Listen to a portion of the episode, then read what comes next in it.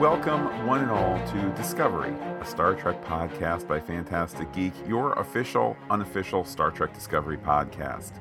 My name is Matt, and joining me, as always, is Pete. Welcome to the future, Pete. One eye. We're not pirates.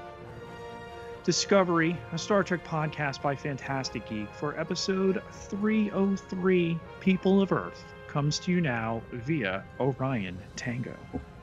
And news from the fleet before this episode leaves orbit. Pete, first thing, uh, we certainly respect the variety of binary and non binary pronouns available. For the narrative of this episode that we are about to dig into, Adira is presented as female, and we will use she, her pronouns for the character as she's presented thus far.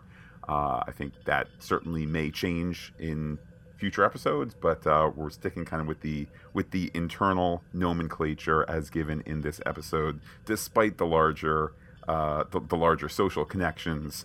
You know, just as Pete last week, we pretended, oh no, will Burnham ever return? You know, so too are we playing by the rules of this episode for this week. And given that Blu Del Barrio prefers they as a pronoun, I think that sooner rather than later, that's going to be the case, particularly with what is revealed in this episode. Also, uh, Pete, going from one galaxy to another, uh, we of course will be recording our Mandalorian podcast for episode 201 uh, tomorrow. However, Pete, it'll be after a a time jump, what with the clocks changing and a new month, so still somehow very Star Trek in our Star Wars. Pete, when will people be able to listen to that? So Mando Monday is a thing, and uh, we're down with that. But if you check your feeds for the Mandalorian podcast by Fantastic Geek, odds are you're going to see that come later Sundays. So keep an ear out. With that, let's head into our mission briefing. Starfleet debris floats by the Courier Waypoint, where Commander Michael Burnham records an automatic transmission to Discovery on stardate 865211.3, where or whenever it may be. From Federation liaison Aditya Sahil, she has learned 700 years ago dilithium supplies dried up. Federation tried alternative warp drives, but none took and then the burn. Sahil shows Burnham a hologram depicting the positions of what we flash into for seemingly an imagined flashback of uh, interestingly designed ships. There's many that are just saucer sections. Um, and of course, they all detonate. Um, after the dilithium in an instant went inert, and all these active warp cores blew up. Uh, she tells them they didn't give everything for this vision of the future. It's also mentioned that uh, due to the burn and the end of uh, warp travel, the Federation, uh, or the, the, the you know the end of major warp travel, the Federation essentially faded overnight. Burnham in this recap for us slash Discovery slash us uh, says that she is a courier, which allows her to continue the search for discovery for remnants of Starfleet. Uh, we get a montage of her hair growing, of time going by. Well, you world... back up though. You notice what she got from the one guy as a courier, right? Uh, NCC four seven seven four, which uh, I, I think Pete, that was I didn't see the preview for this episode, but that uh, that screen cap was up very quickly last week. Uh, so uh, I guess when I saw that screen cap, I said, "Oh, she's going to meet a Federation ship other than Discovery," um, and it didn't quite go anywhere. So I guess she still is looking for it, or the mystery of NCC four seven seven four is still out there, or it's just a fun little callback to the whole Federation Star Trek number thing. I was just going to say that. Um, but onto your montage there. Yes, her hair is growing, time is going by. She notes that this world is a strange, beautiful dream, uh, which she reflects upon as we are shown her doing uh, combat simulations with a hollow guy. Uh, we get a little bit of the show's authorial flourish as she's both giving this voiceover message Um, presumably, at some point, she is sending this message out, but it gets interrupted uh, mid message uh, by the return of Discovery. Um, and again, I say authorial flourish because she's not in the middle of giving this when it is interrupted. So it's a fun little narrative device here. Pete, I like that we get no cut to footage from last week. We can figure out in this the year of our Star Trek 2020. We don't need the tick, tack, and toe all together. She gets an important message, cut to Burnham beaming over to Discovery. In our minds, we can understand the chronology. Uh, we get Pete. We've gone from a hair growing montage to a hugging montage. Uh, she hugs both series leads and Canadian bridge crew. Uh, Georgiou looking on from the back, nodding a hello, not smiling. Pete, I think we feel the love there, even though Georgiou is loath to share it a couple things. The the montage with the hair growth, which we'd seen more than a year ago. Um, and Pete, uh, Pete, was this delay all on purpose that they needed us to experience the year for real? I, I strangely comes across that way. Uh, I love in the third, uh, you know, time jump where the hair is long. Um, Sonequa Martin Green's got the heavier eyeshadow and she she checks the uh the communicator like she's looking at her phone like a teenager almost you know apathetically. It's like the stages of uh grief really in in those uh, you know scenes.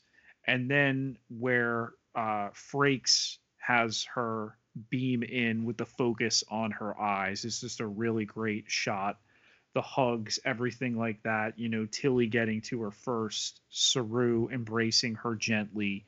Um, I think it's really interesting that after Stamets, then it's Detmer, and we get a little Detmer stuff in this episode. We're gonna we're gonna chew over what little there is, but Georgiou with you know her hands folded and and looking uh, and and then turning away. You know, we all know she doesn't do hugs it is interesting to ponder for a moment what would Jonathan Frakes' directing career have been if everything was 10 years later? Uh, I certainly expect it was handy for him to be the director of Star Trek movies uh, for the time that he was. And then obviously with Nemesis, they make a change and the change wasn't good and blah, blah, blah. And there was yet to be the rise of TV as equal to movies, and there clearly was kind of no home for him. And you know, I don't know that he was. I know for all the Star Trek directors, they hung around the Star Trek productions until those kind of went away, and it's just I, I don't know. The guy is so talented, and I think that again, ten years different, it would have been. Oh my goodness, Jonathan, they just got Jonathan Frakes for a Game of Thrones season finale. Oh my goodness, now he's doing, you know, two episodes of The Queen or The Crown. You know, like it would have been that kind of top level stuff instead. Uh, Pete, I guess what I'm trying to say is we're lucky to have him still with Star Trek. Star Trek wants him. He wants Star Trek. I know he's doing other stuff, Orville included. But, but Pete, back to the story here. We have Burnham uh, catching up with Saru. Um, he's glad that she's back, and he's surprised that Burnham has been a courier. Um, they also ponder the name of Cleveland Book Booker because Pete, we've been hearing that name for so long. I feel like I have spent a year with him. Uh, he's surprisingly not from Earth, despite the name. Pete, they're dangling little mysteries just in in passing. Like, ha ha ha! I know it's weird, right? Right. Um, the issue too of this time that's elapsed, even though Matt. So for Burnham, it's been a year, and understandably, and for us, it's also been more than a year.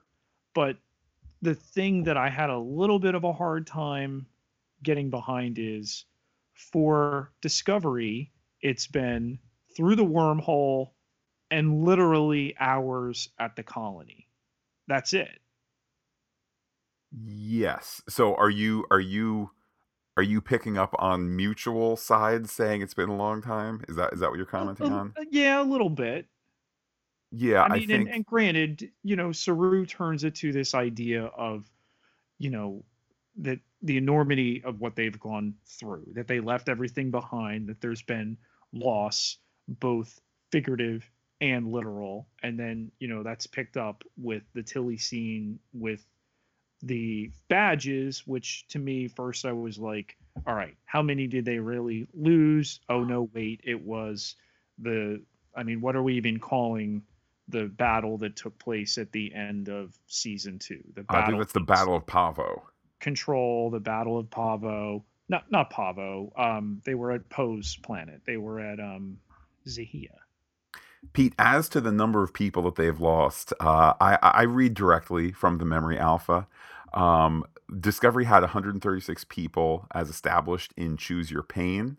Uh, 88 remained uh, to go through the wormhole. We had at least one die uh, in in last week's episode, which means Pete, the difference is approximately 47 people uh, went aboard the Enterprise. So uh, yes, there's the 47 moment, but the answer is that they had there's 88 remaining. So I don't know if some of those badges are friends we've said goodbye to or people died in the Battle of Xahea, uh, or they wanted to go for the Battlestar Galactica redo of the um, World Trade Center Memorial Board thing. But uh, perhaps we shouldn't dig too deep, but there are some numbers from the show.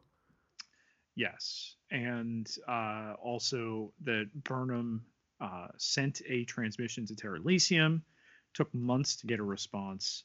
They had never heard of her mother. So there's still that mystery out there. Oh, and Matt, hey, I just want to tell you, I promised my friend something that you have. It's cool that I do that, right? Uh, well, well, luckily for Saru, he says he will make it cool, uh, especially since Saru has no idea how valuable all that dilithium is. Pete, speaking of dilithium, okay, we get some of this narration that carries into Burnham updating the bridge crew. Pete, then I think Paul Stamets has been watching some of those YouTube vids because he's all not my Star Trek at the idea of dilithium exploding. Uh, and he has to be reminded by Georgiou that his mushroom science is silly too. Uh, she essentially saying, you can't nail yourself to one fake science fiction cross uh, and then, you know, claim that the others can't exist. Pete, it's all pretend. So dilithium can blow up as equally as you can ride that mushroom high from place to place. um, especially with intentional word choices like it appears the devastation flashed in an instant through all known space. There's clearly a clarification coming. This is how stories are told. Okay. And our writers for this week, Bo Yeon Kim and Erica Lippoldt, who, in my opinion, Matt, have written this maybe the most Star Trekiest Star Trek that ever Star Trekked. Yeah, I mean, this is a wonderfully written episode, and I understand that. I understand that uh, in the in the scope of Discovery, there are some episodes that are you know major table setters, you know, setting up the season or concluding a season, um, and there are some. Uh, I think even back to Next Generation, there are some that kind of push the envelope. You know, Riker in the insane asylum. What is real? You know, he was kind of inceptioning before Inception.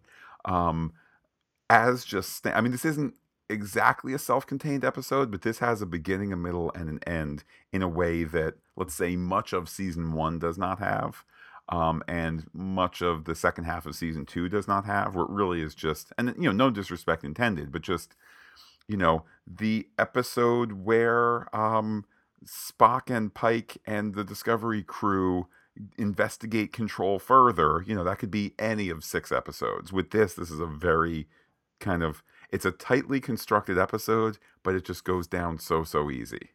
So Detmer asks Burnham how many died, to which she answers millions, and that really hits Detmer. Sheds a tear. Um, Burnham says she wishes she could tell them how much of the Federation remains. Uh, she can't, but there is part of a transmission from an obsolete Starfleet channel.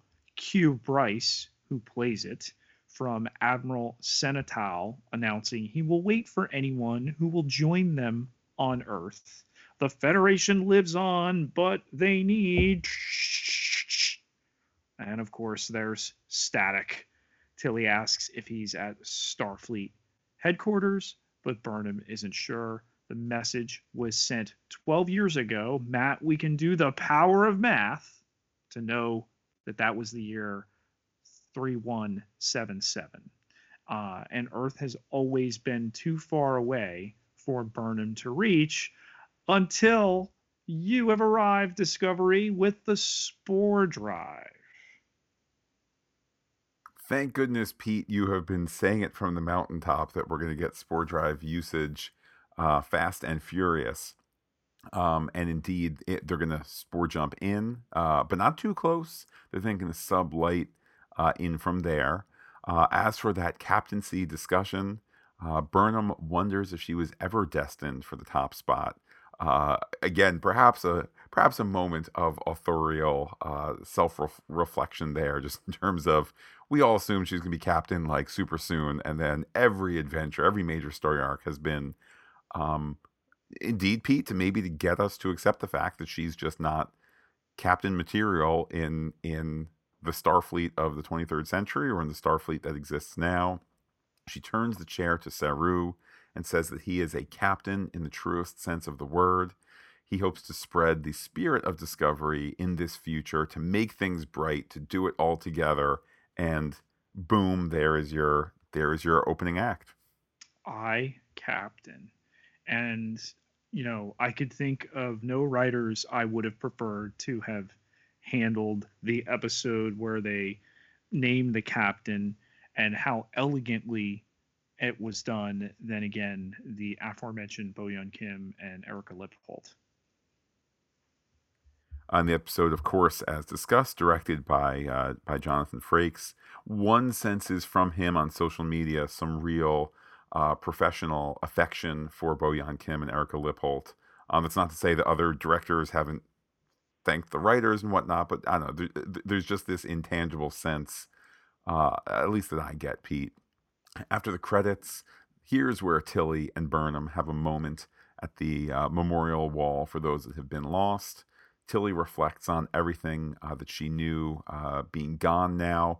I, I maybe wonder, Pete, I'm going to put out a theory here. Maybe this scene is included to address some of what you were saying before, if we're going to have this flavor of, oh man, everybody other than Burn, you know, Burnham's had her own journey, her own loss, her own one year journey. By the way, Pete, side note, how about Burnham and Booker, colon, you know, the the novel adventure, but then whatever the, the colon subtitle is, that's just maybe track. the first couple months. You could turn it into three. It could be a Short Trek. It could be it could be expanding the novel, the comic book, whatever it might be, just to fill in that year. It feels very much like a placeholder. Like, oh man, Spock saw. Know, I'm not. Pardon me, not Spock saw. Um, I'm thinking of what they connected into the Enterprise War novel. It was when Spock saw the Red Angel, but they kind of didn't quite know what it was in the novel. Um, but similarly, like, oh man, the Enterprise has been over there doing stuff. Somebody could write a novel about this. It'll be great. Um, I wonder if that's where we're destined for this too. But anyhow, back to this scene, Pete. I wonder if maybe it is a way to say, here's our one scene to explain why everybody is kind of down on the jump. Yes, for them, it was two days ago and you were eating a ham sandwich saying, going to Xahea for what? And then here you are two days later and everything is different and everyone that you know is gone. It must be profoundly um, it must make one feel profoundly small to in an instant lose everything in everything in the entire universe that you ever knew being gone yes there's some consistency with things like trees and all that but just every little you know oh that that noodle shop by the dorms in at starfleet academy you know, all of those kind of intangibles that create the fabric of our lives it's all gone. Maybe that's the purpose of this scene to just say everybody's in a funk because everything is gone. I mean whether it had been 250 years or the 931 they now find themselves distant, uh, it still was going to be everybody they loved. So the mention of Tilly's mom, her cousins, um, that things like the Gateway Arch, the pyramids, maybe even hummingbird cake, which is actually a, a thing I had never heard of, but it's a real thing. It's a Jamaican recipe. Um, might might be gone. I mean, yes, cake is eternal. Matt, I will add pie is perpetual. Uh, but you know, uh, Tilly says she knew she'd see Burnham again.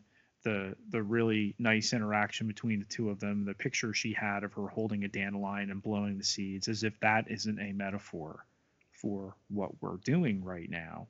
Um, and loving her hair. Uh, to actresses with really great hair there. Um, but Tilly notes that Burnham is lighter, and I think this is the big change. And you know, you talked about the captaincy before, and maybe she was never meant to be one. Um, how about this, Matt? And I'll I'll share a theory now. Is she meant to be Starfleet?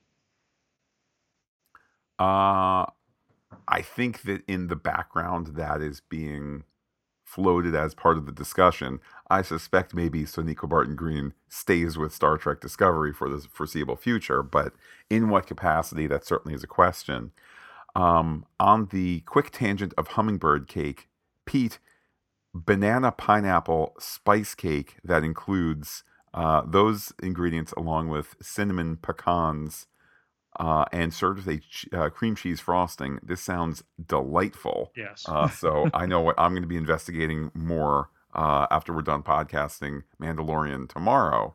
Um, but as to uh, as to Burnham, you know, Pete, my experience in Sonequa Martin Green's uh, acting is, I think, exclusively limited to The Walking Dead and this. So I've only and so add that, you know, with the exception of uh, the pilot episode of Discovery before she's brandishing the phaser, which is, you know, most of that episode. But um, my point being, most of the time I've seen her in Walking Dead and this, it is it is with the weight of a crumbling world on her shoulders, even when she was more of an encore uh, player on Walking Dead and not necessarily the focus.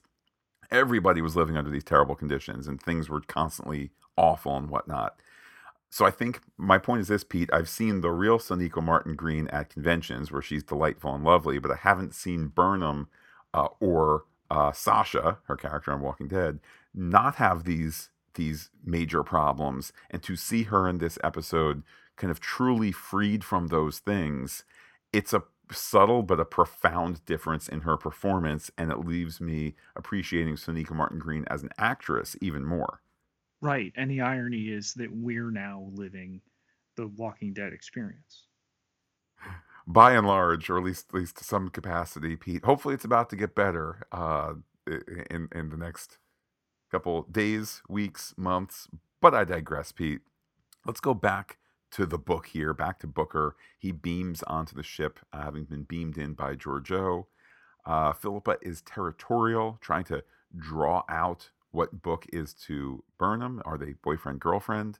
Uh, he's not going to go down that road. In fact, I love that a he he starts to go down it, then he recognizes that this is a rhetorical trap and just stops it uh, and says that's what he's not here for. Uh, instead, he meets uh, Burnham at what I'll assume is the dilithium growth chamber. Um, I know that we do have dilithium regeneration. That's fairly new technology, courtesy of Queen Po from Xahea. Uh, and Pete, that's when he's given a hearty crystal, and uh, Burnham tells him that this no longer exactly feels like home. Yeah, and this is what I was alluding to before. There's several beats throughout this episode that, you know, maybe she zags and occasionally she does. You know, the the gambit later on in uh, Bookship, which Matt you've referred to as the uh, centennial bird, I now have another alternate name for the ship. Oh, what's that? I'm calling it the Eon Eagle. Oh, I think that's I think that might be better. Uh, that that's quite good as well. But uh, yeah, this this discussion, um, you know, well, you could you could come with me. We could go, you know, keep doing our thing. But Burnham wants to bring Book with her.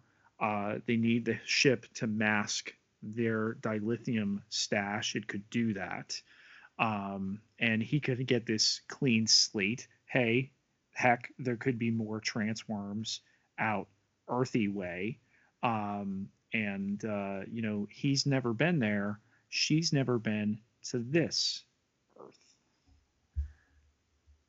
And again, it, it, it's it's a little stunning, a little refreshing to have such a wide open Star Trek world that that you know that that a place like Earth is so unknown to them. Um, there also is that mention that he's so far from where he has been. Uh, later on, Burnham will refer to it as a brand new uh, quadrant. So that's kind of vaguely in line with what we had discussed two weeks ago in terms of, you know, there's Andorians and Orions and some and Cardassians and some of those familiar species, but it doesn't feel like doesn't feel like that that you know human Vulcan kind of Klingon, uh, even Romulan kind of neck of the woods. Uh, I know that subsequently some of those are in more in the beta quadrant than the alpha quadrant, but just that in my mind, we've they were at the far corner of the beta quadrant, you know, the one that's not by the alpha quadrant, that's not right on that line. And now here we are, I guess, in the alpha quadrant or, or close to it, that kind of thing. Bottom line, though, there is this notion for a, a clean slate. Who's getting the clean slate? Who is the we that Burnham references? Is it we Discovery? Is it we Book and Burnham?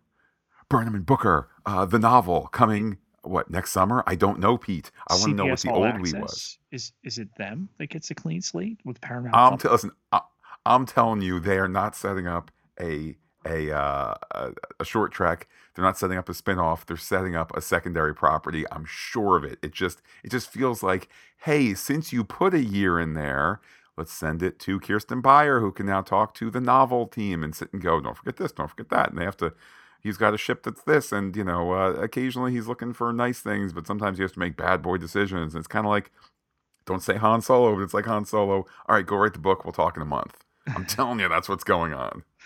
I'm sure it is.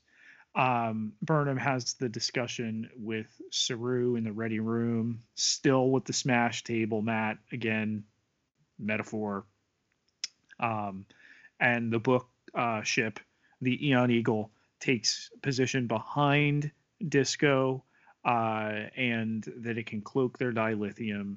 Uh, but Saru is already in his captain role here. He cannot place the safety of Discovery in the hands of a stranger. Uh, he's having a difficult time trusting Burnham's judgment, even though he's grateful for the support of his captaincy, and he was surprised that she gave it and he intends to offer her the first officer position, but she's done all this adapting in this year to learn more about what the world was like where they jumped into. Uh, so he ultimately renders a decision that Book's ship can stay in the shuttle bay as long as it has the dilithium aboard that it's cloaking. It'll remain under guard and he will not be permitted to board it until they reach Earth and the dilithium has been safely removed. The ship, and Matt, this is just a practicality here for a second. So the ship that rescued Discovery was indeed Books. Okay. As that was happening and they were trying to flee the ice, the ship that was described was big. Okay the ship that has now parked itself in their shuttle bay is not bigger than Discovery. So I just kind of question did that change perhaps script to script? I believe there is a little bit of shape shifting and I, I, didn't intend to put the pause in there i was more just thinking out loud but I, I, I will confirm i don't mean that this is a ship of odo or a ship uh what was that next generation episode where there's the all the the all organic ship that the guy who can hear tele- telepathy ends up living on and by himself blah blah blah so i don't mean i don't mean anyhow i don't mean it's a shape shifting shift shape shifting ship in that sort of sense. But we've seen some stuff in the past where you know, like the storage bay can go down and it can kind of zip and zoop in terms of its size. That said, Pete, I would agree with you. Total mass, we're not going to do Transformers mass shifting here.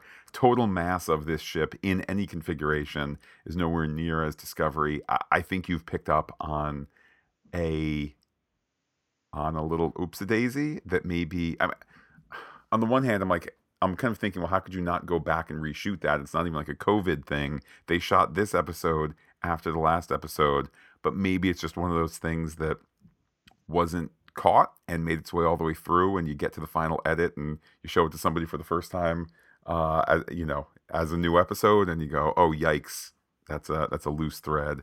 Uh, oh well. Because hey, can a smaller ship lift up a bigger ship? Um, I would I would certainly expect that the Centennial Bird has access to technology that Discovery couldn't dream of. I mean, we see that to a certain degree in a little bit when the uh, when the EDF beams in through raised shields. Um, so to me, to me, that's less of an issue. You know, the fact that the the fact that Book's ship has a better tractor beam than Discovery could possibly imagine. It's things like that why you jumped almost a thousand years in the future. But Pete, let's head back to the bridge. Book comes to the bridge uh, as the ship is powering down the warp drive, preparing to jump via spore drive. We have Black Alert called. They end up arriving outside of Saturn. Then, next shot, they're pulling up on Earth. Pete, that is some fast sub light engines there. Uh, it's probably just meant to be a.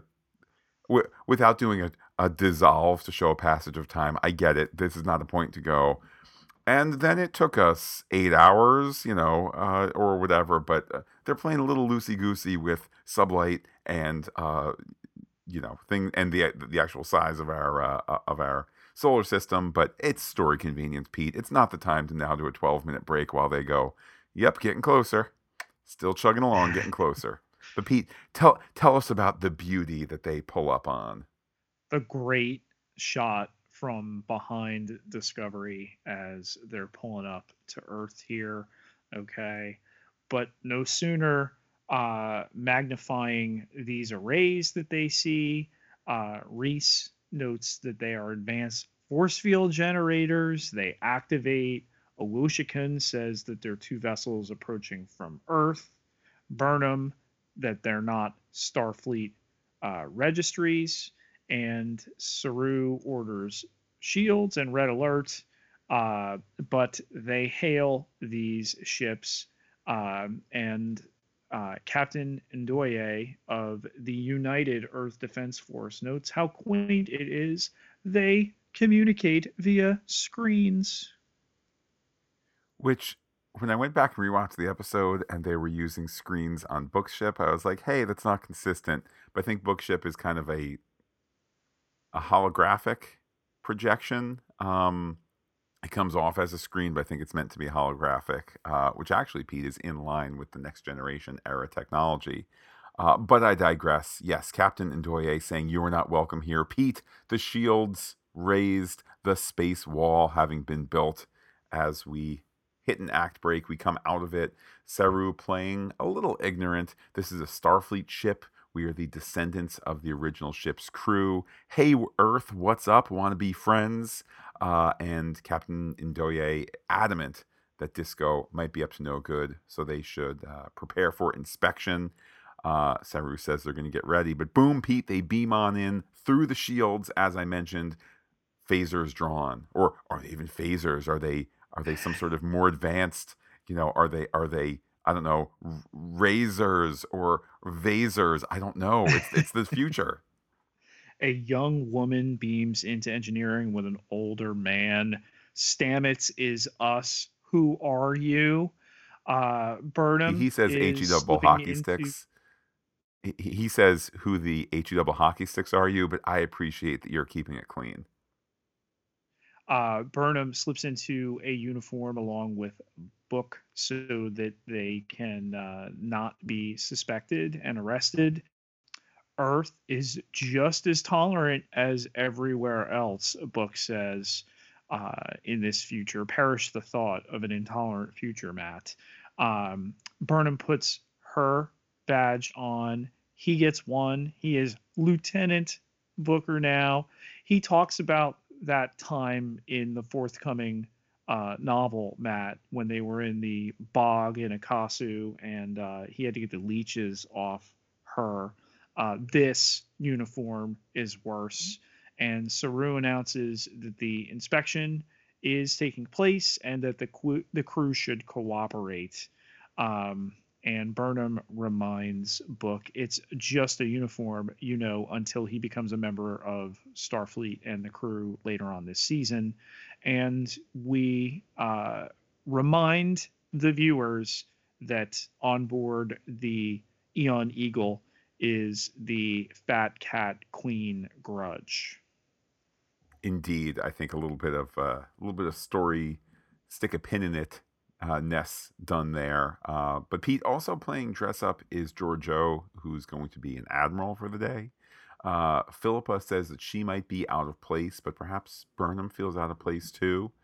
Um, I'm realizing, Pete, there's a bunch of small story advancements, kind of B plots, C plots advanced in the set. Not even advanced. Grudge as a queen, Burnham out of place on the ship, Detmer and her situation. We all get little kind of check ins with them, even though the episode does not uh, do much with it. Uh, Burnham ultimately goes to the ready room where Ndoye explains, uh, essentially, Pete explains her Earth first plan uh, and that Batty Wen is out there raiding them. Uh, all Discovery wants to do is to visit their wink wink ancestral home and to check in with Starfleet Command. Ndoye explains that Starfleet left hundreds of years ago. They don't no, need no, no, the Federation. No, no, no, no, not hundreds of years ago. It's 100. Pete, when did Starfleet leave? 100 years ago. Oh my goodness, that's around the time of the burn, Pete. That makes more sense. Uh, this I'm sure about, though, Pete. I'm totally sure this got said. I'm totally sure it's like set in stone. Admiral Tal died a few years ago. That's it. He's dead. Didn't know where he was headed. Not the Trill Homeworld. Uh, just complete it's the end of Admiral Tal. Sorry, this is a MacGuffin. You're not doing anything further with it. He died on an outbound ship two years ago. His destination, totally not to Trill, was not listed. In engineering, a man takes out his balls to scan. Uh, Pete, indeed, he does. Uh, he's he's the older inspector. He seems quite authoritative. Uh, even though Pete in the credits, I don't believe he has a, a, name. He's just kind of inspector or older inspector. Meanwhile, the currently unnamed but about to be named Adira is uh, fiddling with things, all while quickly putting together uh, mentally the pieces of the spore cube and its connection to the bridge. Uh, though Adira does not recognize it as a spore cube, it's just kind of all these all these are questions uh, in her mind. On the bridge, uh, when it's it's said that that Wen's ship has arrived. And Ndoye doesn't like the look of things. Earth visit denied. Time to leave. But broom broom, her transporter isn't working. She blames Saru and the Discovery. All of this is going to lead to Starfleet starting a war. This idea here, back up to uh, what Adira notices. Um, that the spore cube is connected to the bridge uh, Stamets tries to run interference. He's just an astromycologist. You know, he he studies these things. Um, Adira is 16 years old, yet she knows that there is an interface of some kind, but the man tells her that she's inspecting with that she's supposed to inspect, not engage. Okay, what does this do for us with uh, Adira's character? She is different than the others, what we return to later. That red alert sounded, and the five unidentified ships with advanced phasers coming in. Okay. Um, Saru is told not to respond, but Matt, we're Starfleet.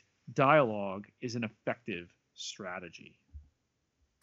That it is. We get an act break, which, by the way, Pete, on my commercial free uh, CBS All Access subscription. This was one of the two points where it then sent me to commercials, uh, which what? I was not a happy camper about. Pete, in these waning weeks, multiple weeks, you know, a couple months, whatever it is, of CBS All Access before it's revamped, turned into Paramount Plus, etc. Can't the darn thing just work? Just, just, just work properly. Like, come on. You had one job in your in my commercial free subscription. It was to not give me commercials. Uh, but Pete, we get an act break. I could tell you, just as a side note, uh, there's a new uh, Star Trek mobile game that Sonequa Martin Green uh, does the voiceover for in the commercial. I could tell you that there are some fine, fine cars from, I think, Audi. Uh, there was also a food commercial there, which is ironic because we come back to the episode with Booker in the mess hall, making his way through a number of beers. Then he's told it's synthehol. Wah, wah. No wonder he's not feeling the buzz. Um, and he and Burnham are going to run an old plan, except it might go differently this time because he's not going to be drunk. Pete, this the reminder that when you're wearing the uniform, no drinky drink on duty. It's slightly concerning that we cut at a moment of highest tension to book drinking synthehol. Um, you know, on on rewatch. I think in the in the moment it works because Burnham's coming to get him and she needs help and of course wants to do the, you know, secret plan that Saru would never authorize. Uh, but yeah, it, it on on rewatch is a little bit suspicious. They want to work what they did on Donatu Seven.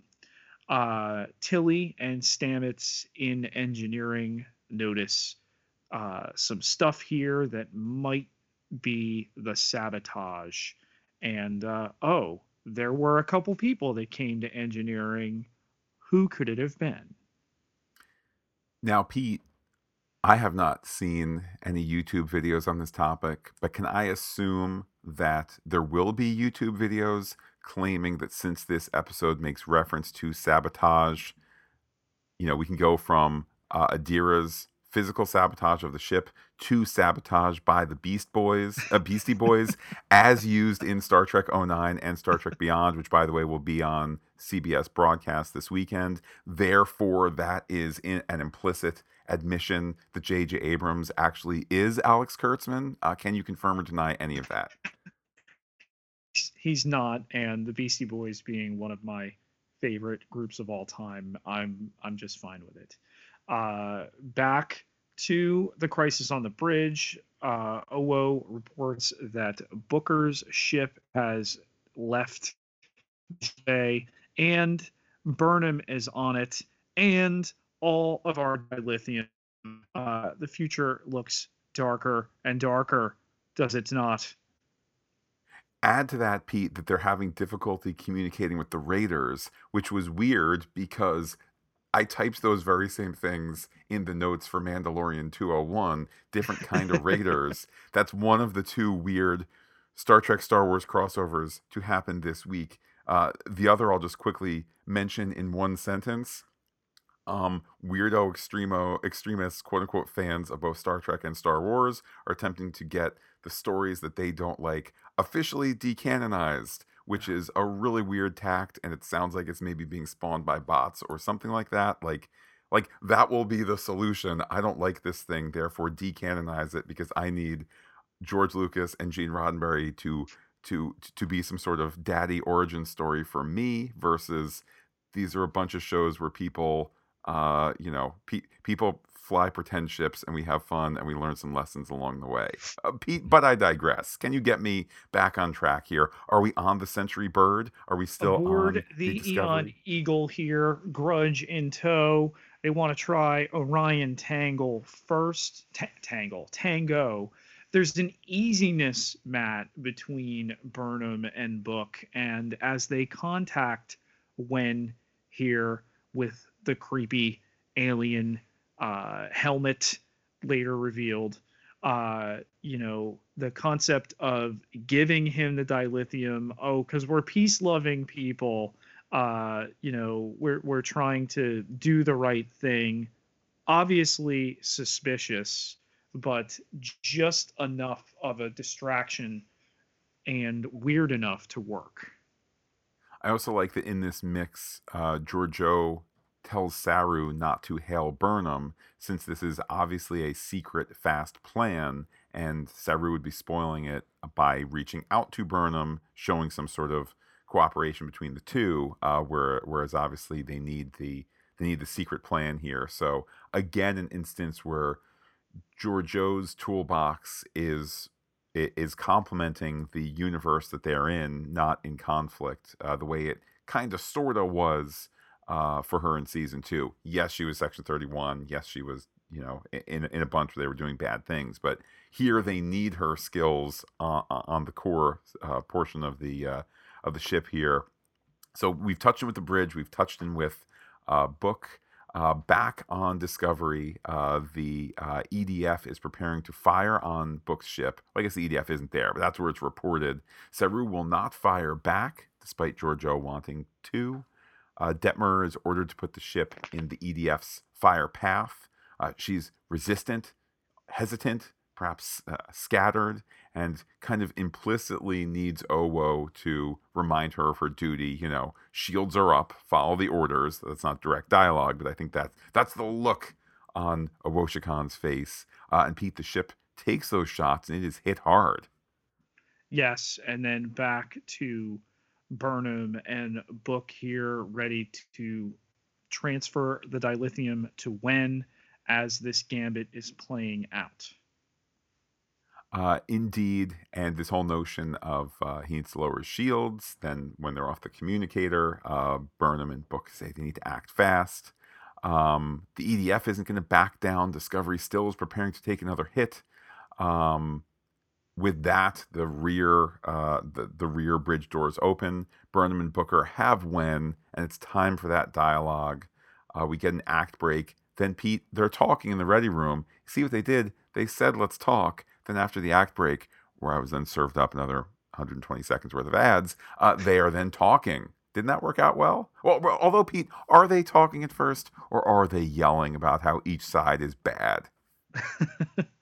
there is that, isn't it? Uh, given that this episode was written in 2019 and that we're in the future of 2020 and everybody gets along. Well, think about it, Pete. They're supposed to talk one person at a time, and instead they are interrupting. They are off target. They're trying to prove their points to moderator Saru as opposed to as as opposed to just resolve these issues. Um, add to that, Pete, when Wen's helmet is taken off, and I love on second view, I love. Uh, I don't know.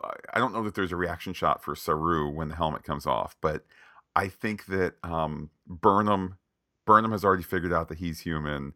Uh, Georgiou clearly is unconcerned as to whether you know is he a robot guy? Does he need the helmet for his um, as a breathing apparatus, or you know because uh, his uh, you know former teacher chopped him down on a fire planet? She just knows yank it off. Diplomacy is so slow.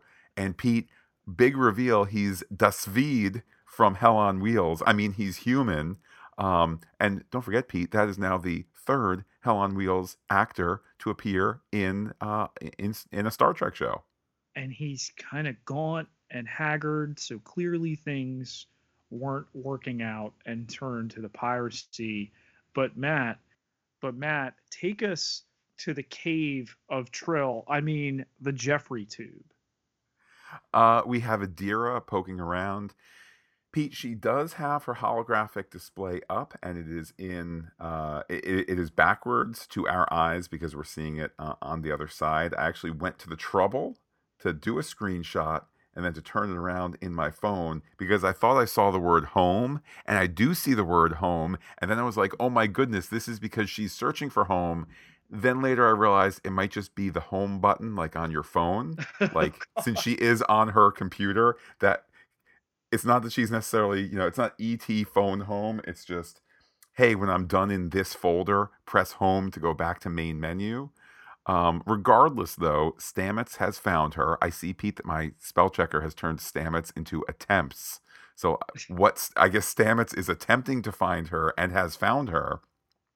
Um, it is explained to her that the tech is indeed all, or no, um, pardon me, she says that all this tech is connected. Explain or else Stamets doubts the or else since she's the one that sabotaged the EDF's escape. Uh, but Stamets indeed does share all sorts of things about the spore drive, uh, how it works, how it allows them to travel, how he's the interface, uh, that there's no one like him. She knows what that's like. Uh, she's got more questions. Uh, however, he says that she needs to share more about herself. Uh, Adira then explains that she became an inspector to try and find a Starfleet vessel one day. She wants to come with them. Oh, and Senna Tal, she knows him, holding off the really powerful reveal for, uh, for frankly, later in the episode when it'll mean more. This is the evolved Stamets. There's no way season one Stamets. I mean, we saw how he dealt with Burnham as a newcomer, and here with Adira, there's very clearly right away a kinship, and he also knows because of this growth that you catch more flies with honey. Uh, so you know, full credit here to Anthony Rapp and and how he sells a different version of Stamets, taking those lessons of the past couple seasons in with confronting this stranger and someone more alike him than she realizes. it is interesting to reflect that the actors are playing um, substantially different characters. The following characters are being played differently by their actors. Burnham, uh, compared to let's say the first half even of season one. Burnham, Saru, uh, Stamets. Uh, that's before you even get into some of the kind of hair splitting stuff. You know, Culber not in this episode, but Culber 2.0. I, I don't know that he's any longer substantially different. Fine, he's a copy and, and all that, but I think that he's kind of back to his normal self. Although Pete just continuing to be incredibly cut. Um, but it, it's interesting. I mean, here's what I'm trying to say, Pete. There's this modern television need to be moving things forward. And do you remember the good old days uh, in, in Game of Thrones before things went terrible, which means like the first 15 or 20 minutes of the first episode and, and, we kind of remember that as the way it was even though it was it was kind of barely there. Um, rare is it for characters to be substantially different. You know yes they're a little bit more cynical or they're more uh, open-minded or whatever but these are different versions of the characters by virtue of the the sci-fi journeys that they've been on. Yeah and when we go to the ready room here and we see what Burnham put together in scanning Wen ship that it was overcrowded, and to learn that uh, they were from Titan, which was a research colony that split off from Earth a century ago. And though self sufficient then, uh, Matt, the takeaway that you can't hide behind your tech walls forever and that we need each other. And add to that the fact that the disaster on Titan, uh, what it wasn't wholly ecological. It was not, you know, the hurricane, or it was not the. I mean, it was it was it was human made and then spilled over to to an ecological thing. Uh, it's crippled the set, settlement. Uh, Earth destroyed the first ship the Titan sent out, so now, you know, all of all these doors have been closed uh, Burnham and Saru ultimately suggesting a trade of aid and research. Uh, the dialogue has started, and the possibility to open that door has now has now begun. Um, and it's just, I mean, the music gets it, the acting gets it, the camera placement gets it. This is the most wide-eyed, pure Star Trek moment of the episode. Uh, and perhaps in the last several episodes, and that's not a slam against the other episodes, they were so- serving different masters in terms of uh, setting up this new, you know, this new time in the universe and the character fates and whatnot. This is that that hope, Pete. I mean, can you imagine two other people sitting down the way uh, Wen and Ndoye do? Because uh, that flashed into my head, and it was like, this this is back to the aspirational thing of if we can acknowledge the humanity of each other, then we really can start to have the dialogue. And for as long as we for as long as we vilify the other side and the other side does the same, we're not going to get there, even with a nice speech from Burnham and Saru. Nothing gets done. So in the aftermath here, Ndoye uh, asks if Adira can stay behind, which uh, Saru allows, and how she's going to uh, become part of this crew. I think the the way has very easily been paved. Hmm. First, though, we have uh, Ndoye uh, welcoming the disco crew to visit uh, the Earth's surface. Saru hoping that they will return someday. By the way, Pete, another little instance of stick a pin in that uh, for later.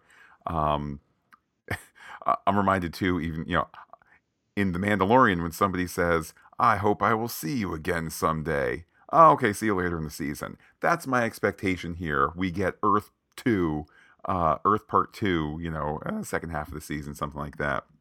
Um, we then get Pete this really a moment that I think is better outside of the story, a moment that is better because of all that it it it it can represent and it will represent when Adira finally talks to Saru. So you've been asking about Admiral Tal.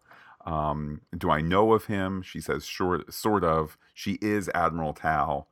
I know in a little bit we're going to get the Trill thing and the Trill mystery, and we're going to talk Trill theories and can they? No, Star Trek would let Trill interact with humans. Oh, except for there was a Riker thing. All of that. the very first one. right. the, the very, very, first, one. Trill episode where Trill don't have uh, tattoos, don't have the the spots.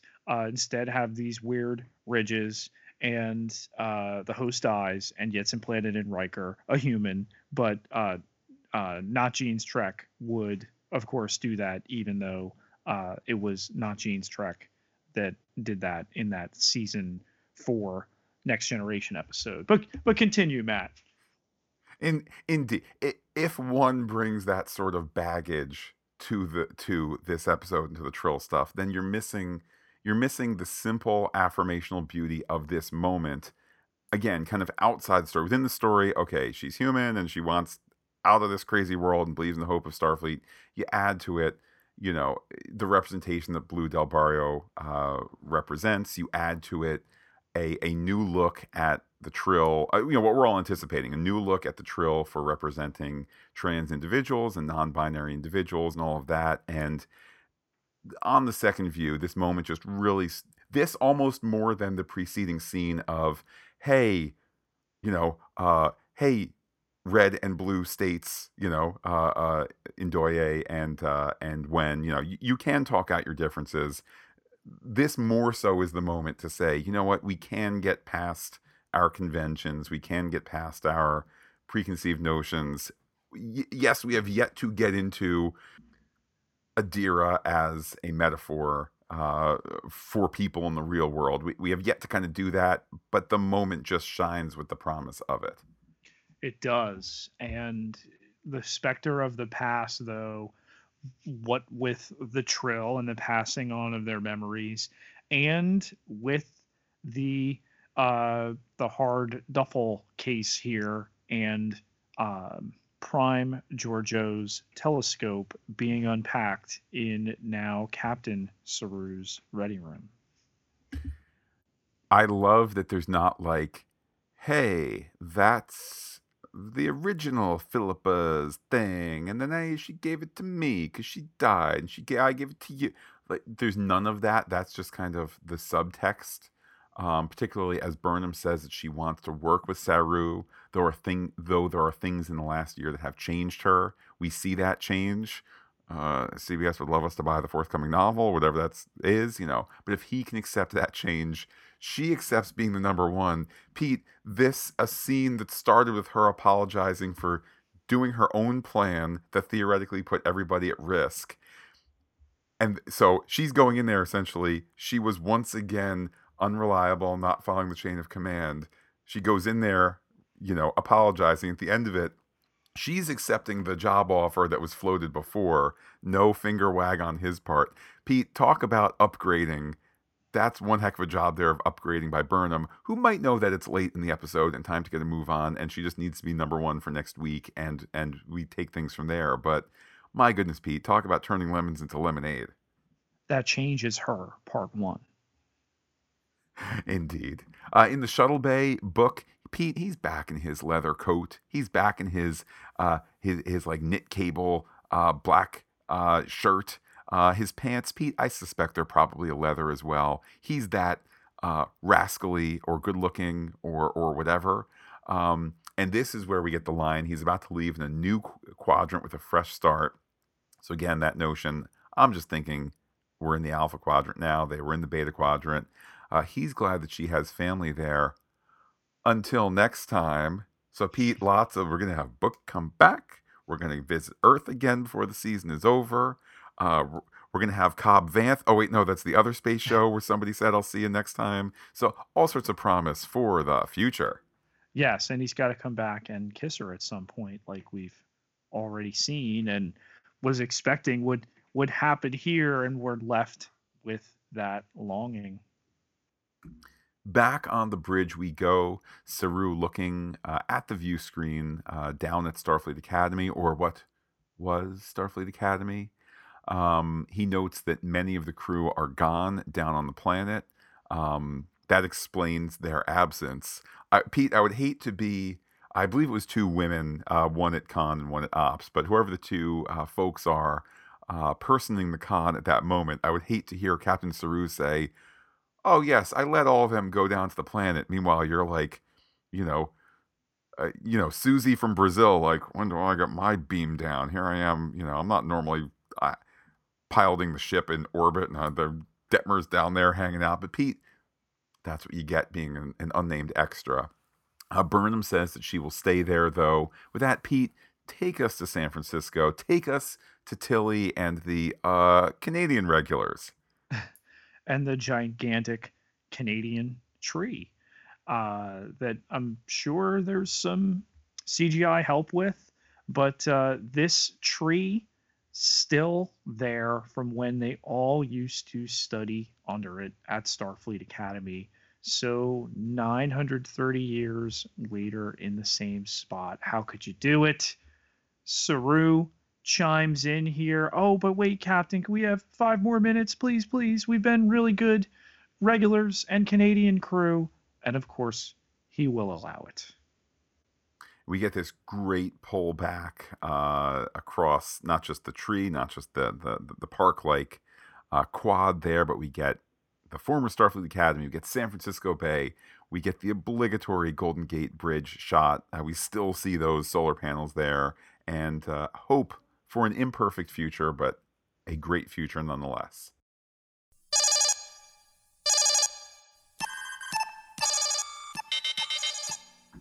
Pete, we have an incoming threat analysis. What do you have on your sensors? The United Earth Defense Force and isolationism. Uh, yeah. I mean, Pete, our Star Trek lesson here is served up uh, obvious and well needed at the same time. Uh, from the one perspective, it sounds so great to be a United Earth, but we know it's United Earth literally kept safe by a wall. They built the wall, they made Titan pay for it.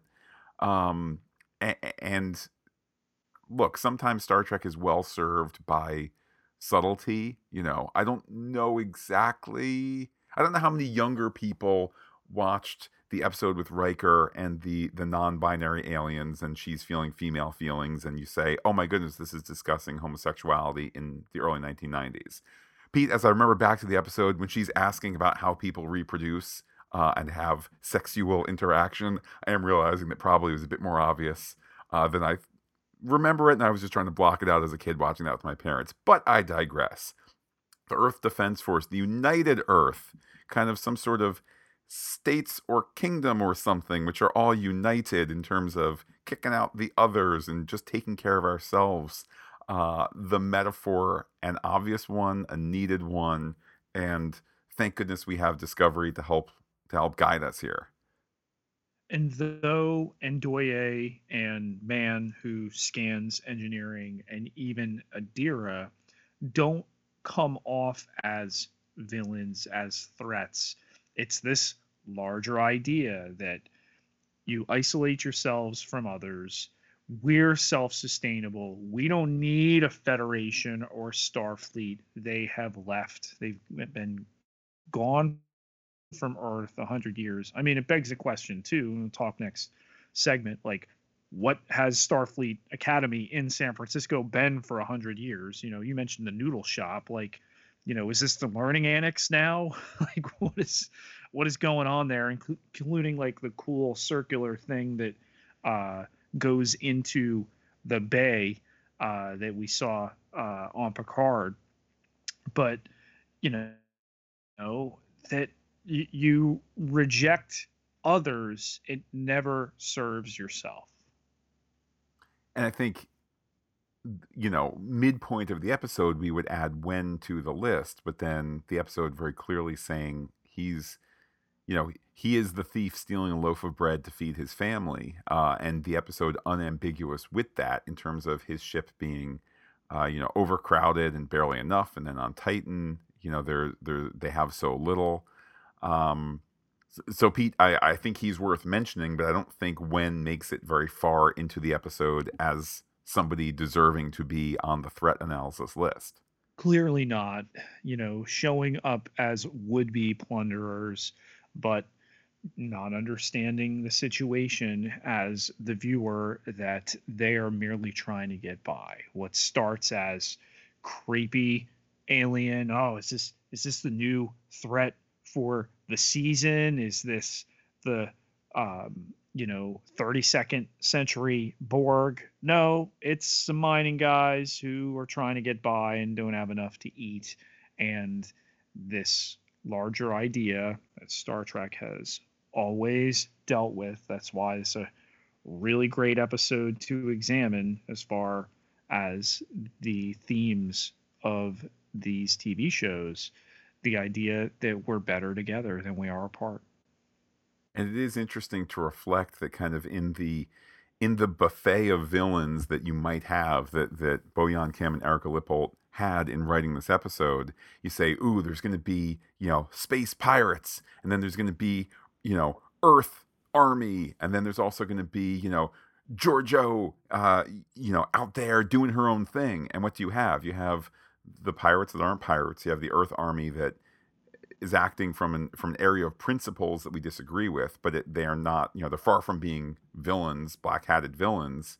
Uh, and and you have Georgiou giving very good advice, uh, contrary to the captain's instincts, but advice that does factor into the decision making that goes on.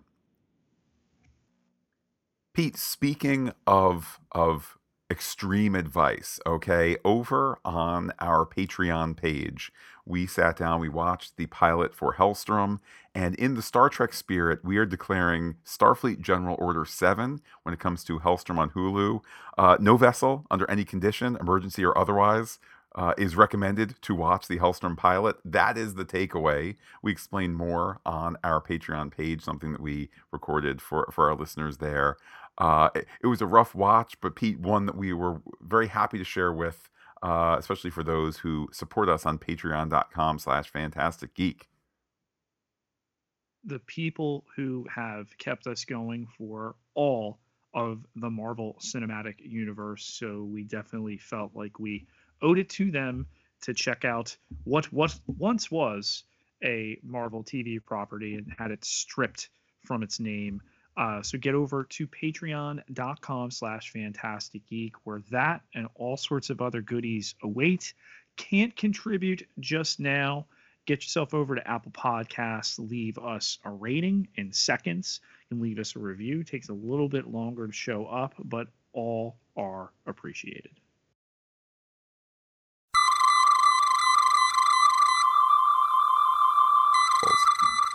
Pete, let's start to scan for some theories here.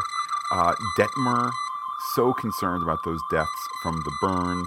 Is that a check mark towards the the theory that Detmer's troubles are PTSD and not control? What are your thoughts there? I still feel like we're gonna get some recap from her particular vantage point. Um, something's not right. we get one scene where she's essentially herself, and that's under the tree at Starfleet Academy. Um, but what if Matt, you know, that's the happy face uh, masking the the sadness or whatever is going on within. Um, you know, you, you mentioned the scene where she sheds a tear about the loss. Later, when Wen's Raiders show up and, uh, you know, breaking into action, she's not quite ready to do it, which is definitely different than the characterization we've seen with her for two seasons. And add to it as well, this is somebody that Book's been told about by Burnham. They were shipmates on the Shenzhou and now Discovery. So this is really one of Burnham's oldest crewmates and friends, and one that definitely was uh, there in the hug montage. So yeah, I mean we're we're seeing with Keyla Detmer uh, a bigger stage. Granted, step back from the previous episode, but I I think we're we're to obviously come back to that. It certainly feels like with the Detmer, uh, you know, kind of open file, if you will. We're going to talk about Grudge, the cat, in a second. It feels like in those cases, you know, the return of Book as well being open ended. It feels like there's more of a front facing um, dialogue that the show is giving us. And by that, I mean, I think of the first season, the Voq secret. We kind of didn't know that it was a storyline. You know, we had our theories. Don't get me wrong, including Pete, you who who blew my mind in the 105 episode, saying you know uh, uh, that that Ash Tyler was a Klingon, etc. Nowhere kind of like I'd rather be, Captain, if I was an imposter from the Klingon prison ship trying to get on your ship but like you know again that being a hidden story point as it as it evolved same thing with lorca from the mirror universe you know the evidence there and then we kind of knew how to play by the rules of the show in terms of hiding secrets but that too you know a reveal that was kept hidden here we know something is up with detmer we, we, we there's enough evidence there's enough times that grudge the cat has been called not a cat a queen where that's obviously headed towards something. Book is obviously going to return. It's just a different flavor for the show. I don't know that three episodes in, I don't know that we're sitting on, you know, some kind of sixth sense grand reveal. Didn't you know all along that they were all on the ghost planet or something like that? But but Pete, what are your thoughts? Uh, we get Grudge the cat, a queen. Any more advancement there, or is it just a reminder that we're working on that for the future? it's a reminder and even done with subtlety of the humor oh well you know if you're in that camp that it's not a big deal it's just burnham giving him a hard time yeah and and and like i said it's also you know it's a reminder watch this space for further uh for further issues here um I guess we can also add to that list, as I mentioned before, you know, returning to Earth at some point. So lots of options. Uh, Pete, what theories are you scanning for? All the dilithium dried up and then blew up. And so they talk about uh, nobody knew why or how it happened. Stamets obviously has had this communicated to him now. He's incredulous about it. But in this instant, it all went inert, and then any ship with an active warp core detonated.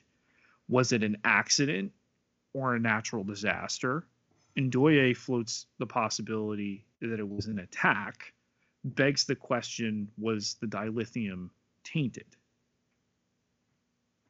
Yeah, and I guess I'm of two minds as to where we are headed with that.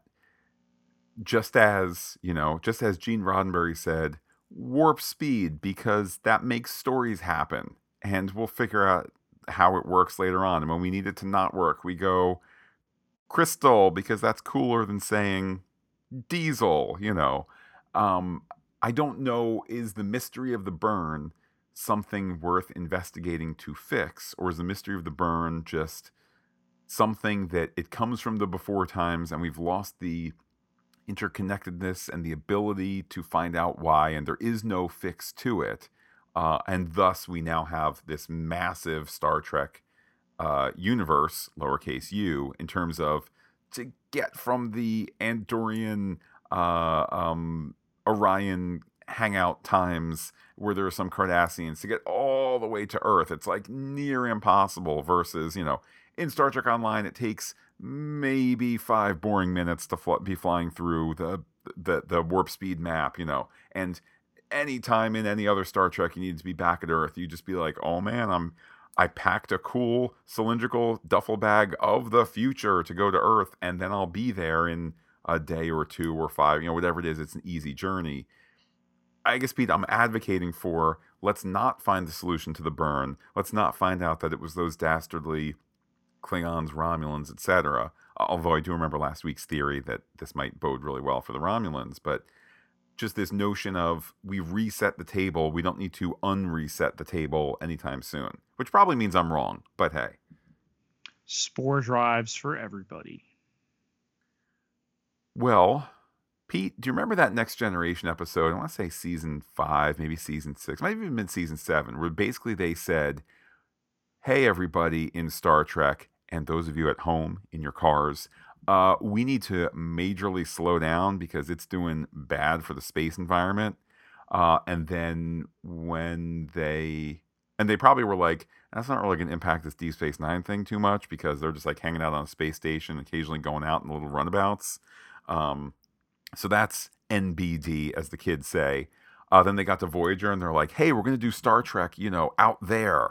Um, we'll just ignore the thing. Hey, if we have a cool engine shape to it, maybe none of them nerds will ever ask what happened to the to the space uh, speed limit. Um, and that's kind of that. That's in Star Trek past. Uh, Pete, I feel like we're kind of repeating that cycle a bit here. The issue of Burnham and her changes, these differences that she has from who she was when she was just with them to a year later, the idea of letting go. And I think there's a very real question. Yes, she's taken on the first officer role. Uh, she has not, uh, you know, challenged for the the captaincy, and it made the most story sense and made the most character sense. Um, she says she doesn't think it's ever been her. Um, and now this question, and with Georgiou and her influence on her in her life as an officer. Uh, will she do the right thing? She doesn't at one point already in this episode. I mean, it it leads to help. It works out that way, but you know, we're told that with the dilithium, she could run a sector or 12. Um, there's the whole combat simulation uh, that she's going through. She's doing her her Vulcan karate.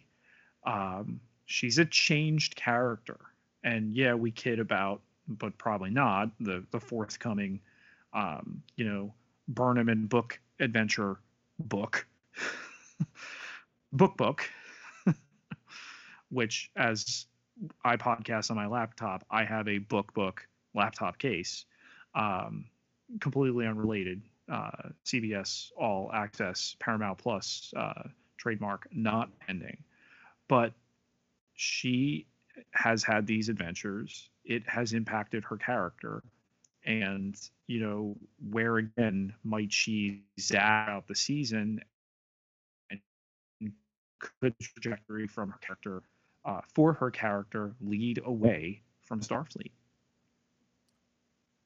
I just have a I have a hard time squaring how that how that could be when she clearly is the lead of the show and i think that i mean let, us even ignore for the for the moment you know season four they're preparing for and whatnot. You know that that's not to say that in season four she has to be on the ship. Um it, you know it could be they have the fleet of two ships and you know she's a semi-private individual not you know not full on starfleet. So i'm not saying there's not story reasons why. I just feel like baked into the show is the starship with the Starfleet crew. Um, but they're very clearly leaning into this notion of change. How changed how changed is she? Or let me put it this way: Are they saying all these things for the benefit of, you know, a character redo and to say, all right, Sonequa, give us a different performance and all of that, and to kind of firmly explain that? Or are they setting up, you know, is it character stuff or is it story stuff that they're setting up? That's kind of the question. I think it's a little bit of both. Um, and it's going to be interesting to see how it transpires. I think interesting with her arrival back aboard Discovery, you know, we mentioned the people who show up, who's not there, and it begs the question: Are they not close? No, Doctor Culber. Yeah, um, no Doctor Culber, no Commander Nhan. It, it, I, I, wish they were in there. I, I, wonder. I'm still murky on the whole notion of, how, and this is not just Star Trek, but like how how are you a credited cast member in some episodes, then when you're not in it, what like what does that mean? Are you not getting paid for it? Like what what's kind of that whole behind the scenes process? But more kind of more kind of top level. Um, I mean, I guess the story didn't call for them, so better to better to not use if the story doesn't go that way than to kind of you know shoehorn them in. Um, but I'll always take more of those characters than not. Is the mention of Burnham's mother not being known by the people of Terralysium, are we done there, or could that be another way back for Burnham and Starfleet? Um, I mean, my immediate thought was, uh, by the rules of by the rules of time travel, wouldn't they have not heard of mom because we're dealing with different um, realities? And is that always cons- is that Star Trek consistent? That's not Back to the Future consistent. Um, so my initial take was this, Pete. She's asked about mom because, of course, she cares about her mother, who you know was taken from her and then, then brought back, and all. And they expected to meet again if, if the plan was successful, uh, or at the very least to have kind of crisscrossed in this whole time back and forth thing. Um, I think I think it was Burnham the character. It was the way for the story to deal with Burnham the character who needs to talk about these things. Great, you talked about them. Now we're done with it. I will feel like I'll feel like would it be great drama and great acting stuff for Burnham to be reunited with her mother in a circumstance where they can now be together uh, for the rest of mom's life uh, and all that?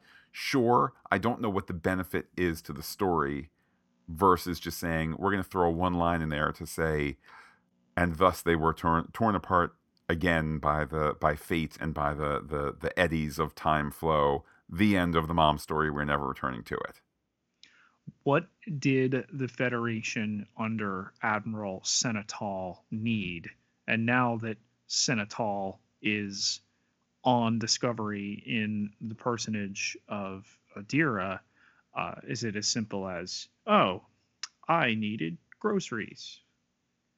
No, I think it was. I think that Senna Tal was was a believer in the Federation, a believer in the ideals of Starfleet as as the um, you know not the military projection of the Federation, but kind of as the as the you know exploration as, as the social projection of the Federation. Um, and with that comes you know some of the the security aspect of it the military security aspect i suspect Senna Tal knew that the situation on earth was you know that it was a lost cause today this week this month this year but send that message out there and maybe starfleet comes back and maybe that can be the spark that starts to get uh, starts to get earth back on the the path of of uh, you know tearing down the wall and opening up things and working with others and, and things like that.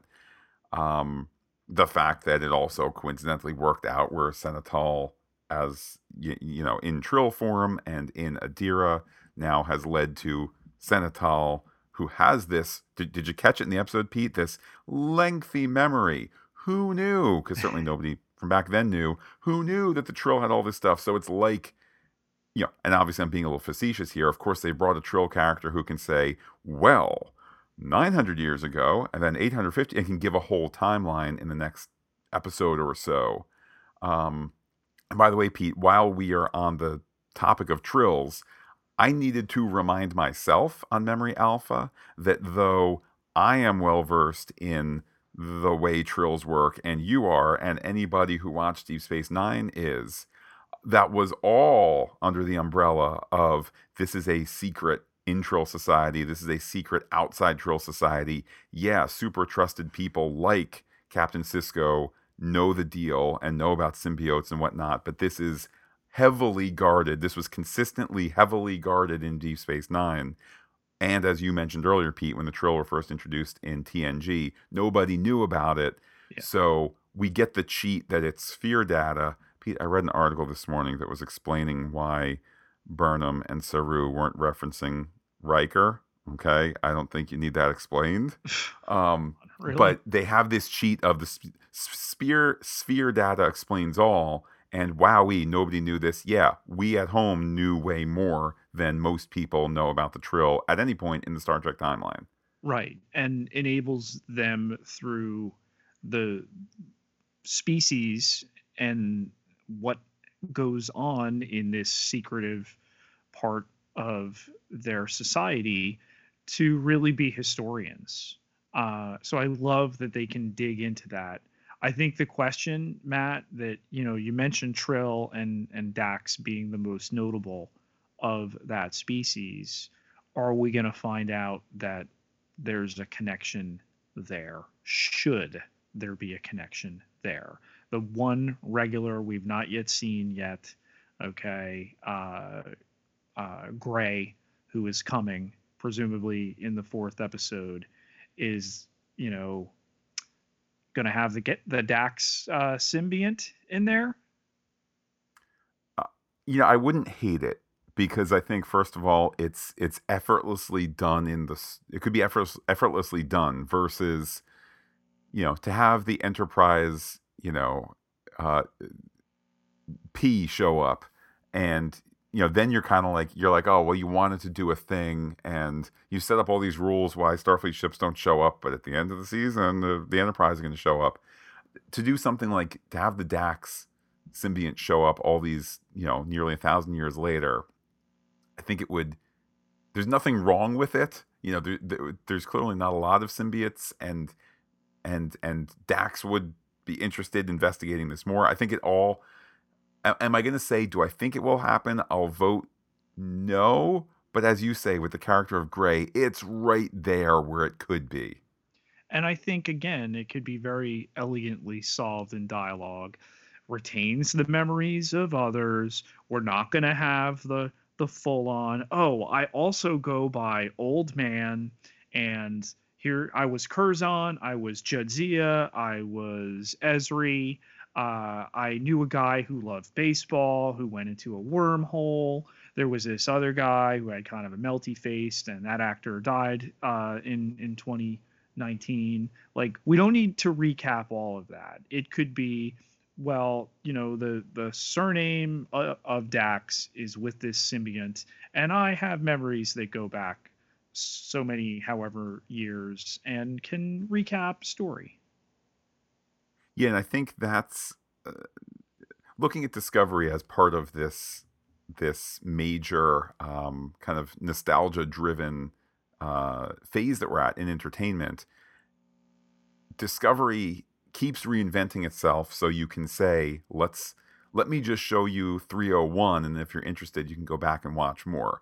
Um, uh, Pete, I don't want to I don't want to uh, uh, empty the back to tank early for our Mandalorian discussion, but you can watch the Mandalorian 201 with all sort needing to know all sorts of references and all sorts of things across 30 40 years of movie or you can just watch it and go well that's a weird mystery dude at the end. I can't wait to learn more about mystery. Um, e- even though other people in the audience know the answer completely.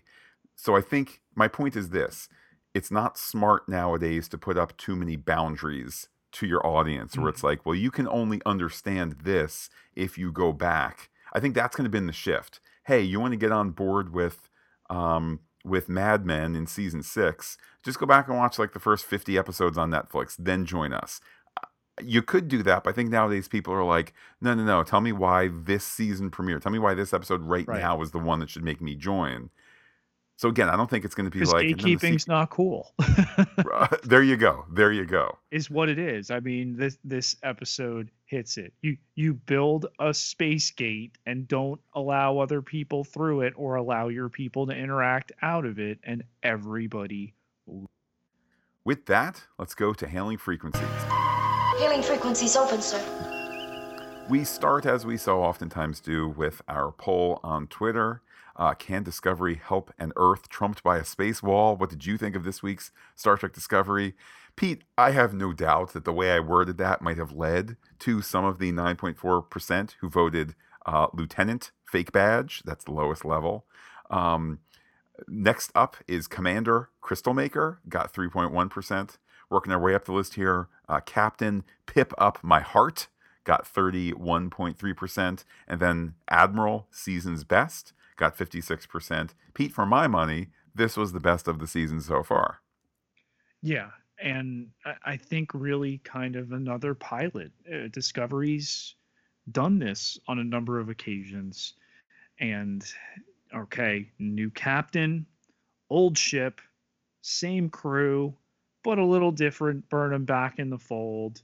We'll get Book back. We've taken Adira on. Uh, let let's go find out now in more familiar territory but 931 years later, what's taken place? Uh, we have some feedback on Twitter. We heard from James. That's at Big Killin. So much good. The girl looks inspired by Booker. The Lost Year, the new crewmate. I think we are going to get some Trill lore. Burnham didn't know they had symbiotes, but it seems like common knowledge in DS9. Make it a Dax and give me Sisko flashbacks. Um, James also says, Why was communication from as close as Titan so hard? Seems uneven in terms of what advanced and what they lost, but I trust the writers to get us answers. Interesting that a white male Titan was outside the wall and a black woman Earthling was guarding it. Pete, I think that is a stellar observation there Mm. by James. It, it, it's something that I saw, but something that did not penetrate into my brain, and I, and I thank him for pointing out what they did there, where it's you know, hey hey, some of you out there, certainly not James, certainly not you and me, but hey, some of you out there, you got what you wanted. The problem is you ended up on the wrong side of the thing you wanted.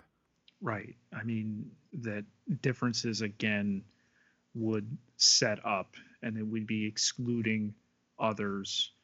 Uh, yeah. I mean, you look at history, you look at the history of the future, it never works out. We never sit back and reflect on, oh, well, that was a good decision. And it really, you know, for everybody involved, completely panned out. Uh, in response to the tweet from James, we heard from, uh, and he heard from, Is It Over Yet? That's at KCLYLE1. E Uh, this was one of the few issues I had with it. That whole conflict seemed kind of out there. Tech that's a thousand years more advanced than Discovery couldn't scan and find out when was human, or know that something happened to the colony, or communicate with each other. Other than that, dot, dot, dot. Uh, and, and that is there, dot, dot, dot. There, there's no continuation that I'm cutting off here. Uh, we also heard from JT Atkins. It's at JTA is me. The entire episode was wonderful, but I've already watched the first 13 minutes again, and it was just as poignant and engaging as before. Great writing, acting, and directing. It feels to me like this is both the true transition from season two to three. Way to go, number one, both of you. So Pete, we are we are co-sharing number one uh, under Captain Adkins there. With, with Uh, Frakes? Wow. Well, there you go, and I guess, uh, and I guess Burnham as well. Um, uh, Andre Yeager, that's at Dr. Pole in 1983, says Discovery returned to the traditional Star Trek values, cultural understanding, and nature conservation.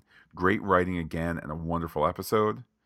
Uh, we heard Pete. Lot. By the way, I should just mention. Here's how I know that that the some people downvoted it.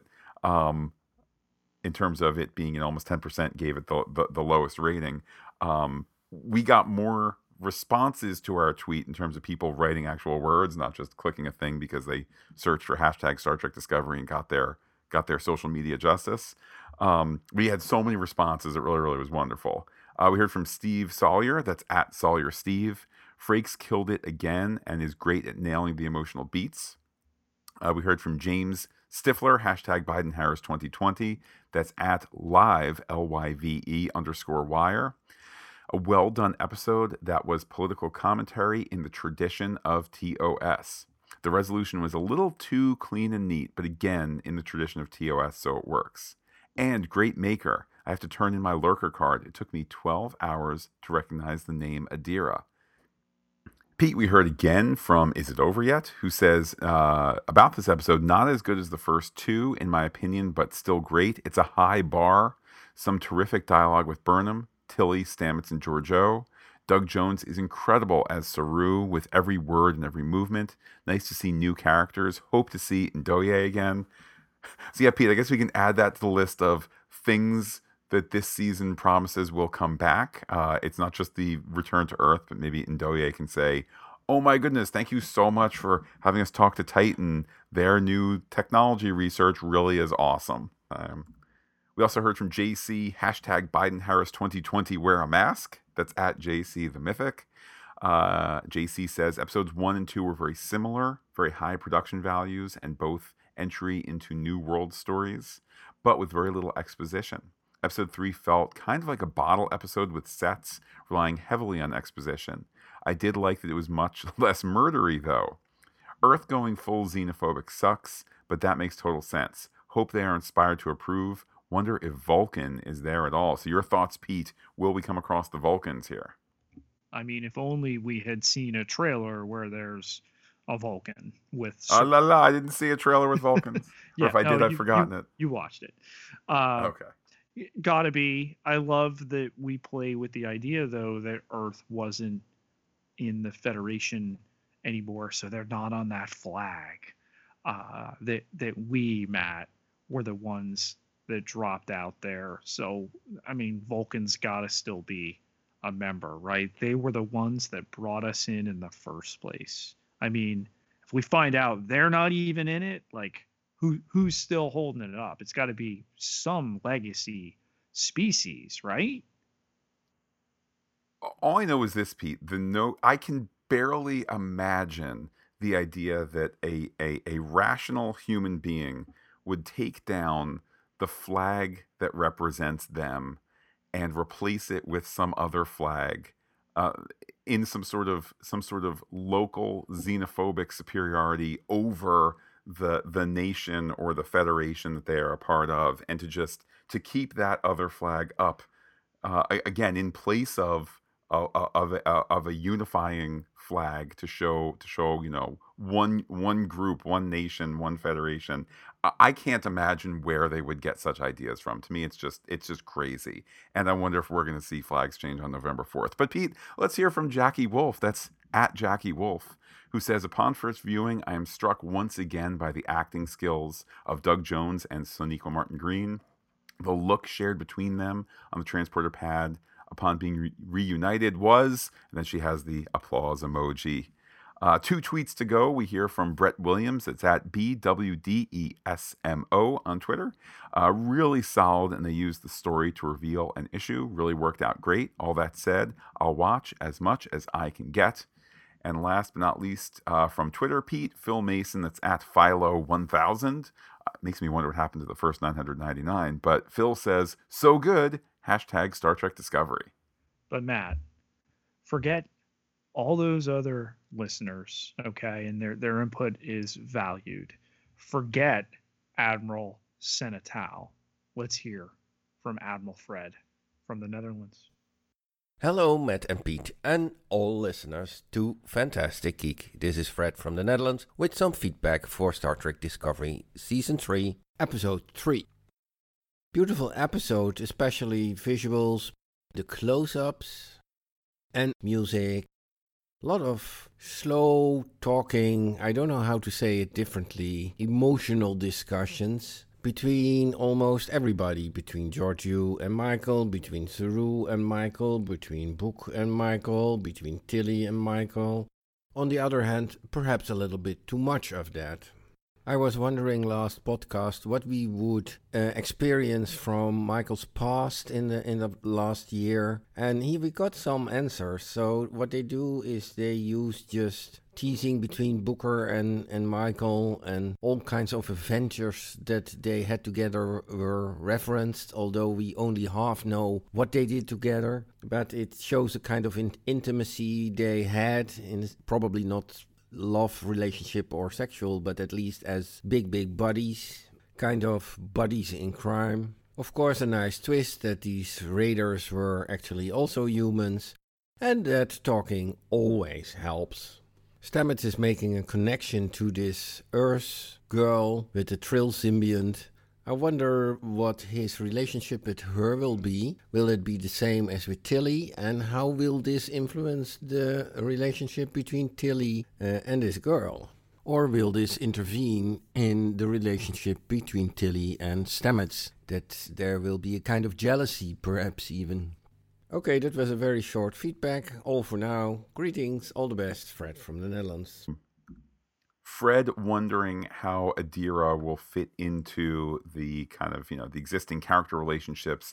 Do you think, Pete, that Stamets will become a mentor for Adira? He already has.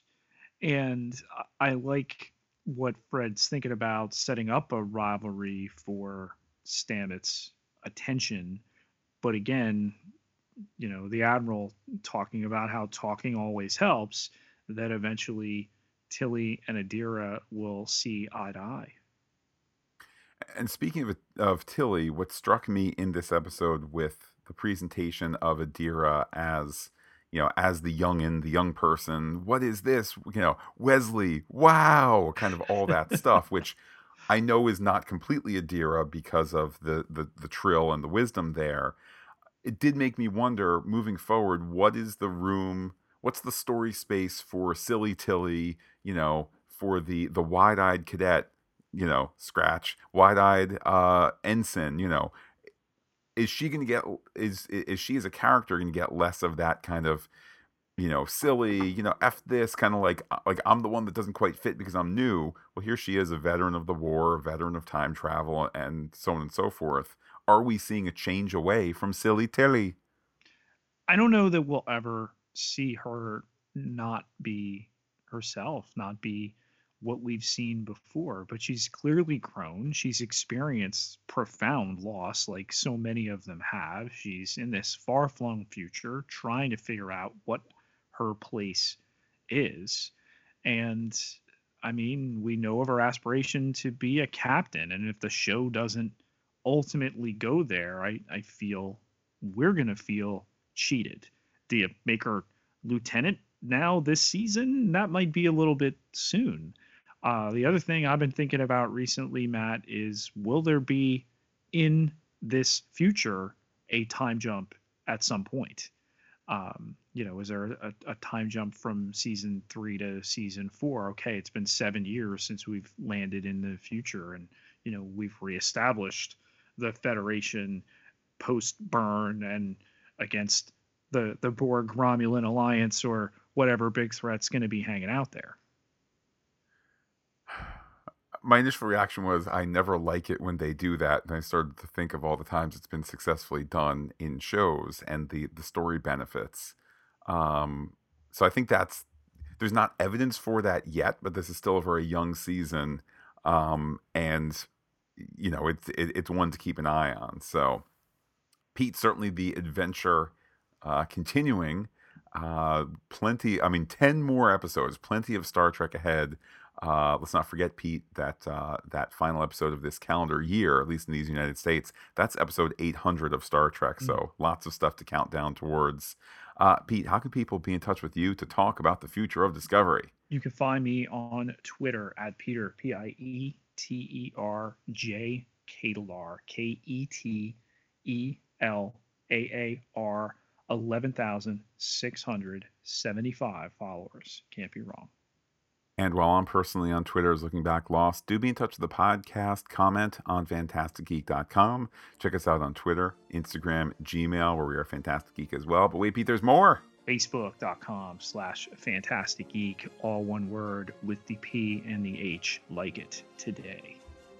As mentioned before, for those listening on the Pop Culture Podcast feed, we will be back uh, tomorrow ish, certainly by Monday, to talk episode 201 of The Mandalorian.